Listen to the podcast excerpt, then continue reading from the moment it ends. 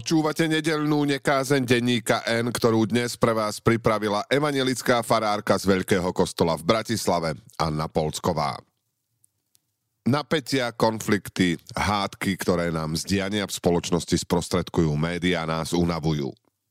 Túžime po pokoji, ale agresívna vojna Ruska proti Ukrajine pokračuje.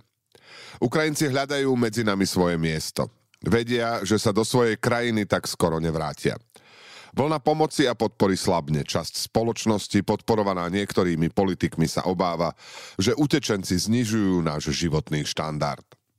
Lídry politických strán hovoria o hodnotách, ale nedokážu sa dištancovať od nenávisných prejavov a posmechu z transrodových ľudí, naopak niektorých ešte podnecujú.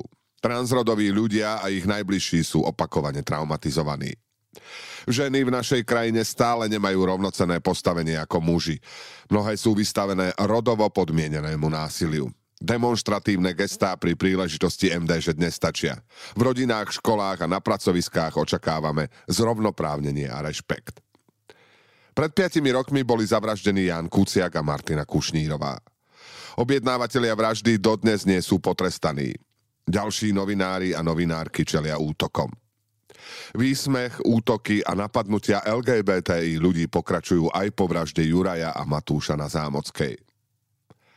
Dá sa v krajine, kde sa akceptuje nerovnoprávnosť, sexizmus, pohrdanie inakosťou pokojne žiť?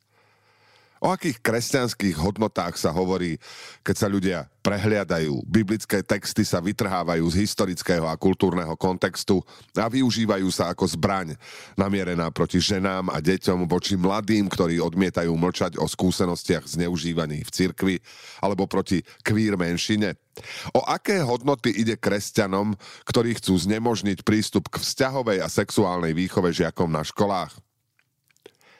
Nespravodlivosť a násilie nám predsa všetkým prekáža, poškodzuje aj iných. Vieme to. No stále sa zdráhame pripustiť si to a pomenovať. Nechceme sa hádať, nechceme polarizovať. Očakávame, že sa situácia zmení, ale robíme to v tichosti, mlčky, so strachom, pokojne. Takýto pokoj však vedie k ničeniu, k likvidácii života.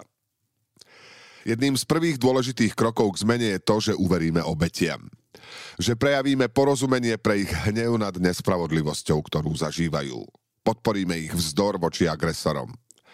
Prinesie to napätia a konflikty, žiada si to veľa energie, ale tieto vklady sú a budú na ceste hľadania nového dôstojného života a slobody nevyhnutné. Veriť v Boha znamená vidieť v každom jednotlivcovi človeka na Boží obraz. Stáť pri ňom, tvoriť v jeho záujme nové. Mať odvahu vidieť a pomenovať túžby, strachy a zlyhania. Nezastať pri slovách, ale konať v prospech človeka, v prospech života. Takáto viera obnáša kontinuálny a nekončiaci zápas v prekonávaní egoizmu. Každá doba aj každá spoločnosť má svojich prorokov. Ľudí, ktorým nestačí vnímať a odovzdane pasívne príjmať to, čo je, ale hľadať nové perspektívy. To, čo by mohlo byť. Skúmať, čo všetko sa dá vymyslieť a zrealizovať pre lepší, šťastnejší život tu a teraz. Viera, presvedčenie prorokov a proroky nie je založená na fantáziách a snoch, ale na poznaní faktov a ich neustálom vyhodnocovaní. Proroci a proroky nehovoria nahlas to, čo si mnohí iní iba myslia. Veria totiž, že vždy má zmysel otvárať ľuďom oči, zápasiť opravdu, pomenovávať lži, bezprávie a pokritectvo.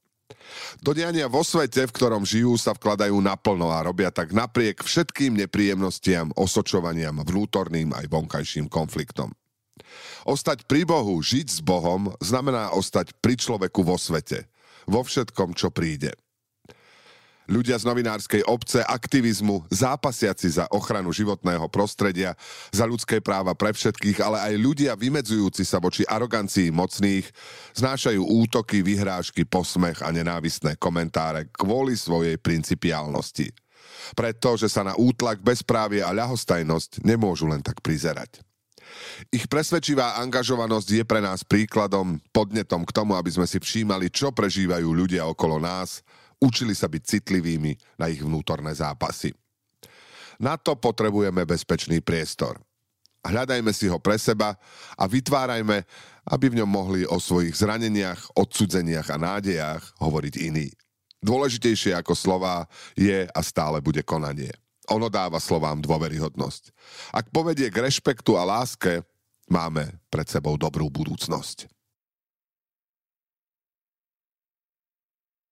Počúvali ste nedelnú nekázeň denníka N, ktorú dnes pre vás pripravila evanielická farárka Anna Polsková.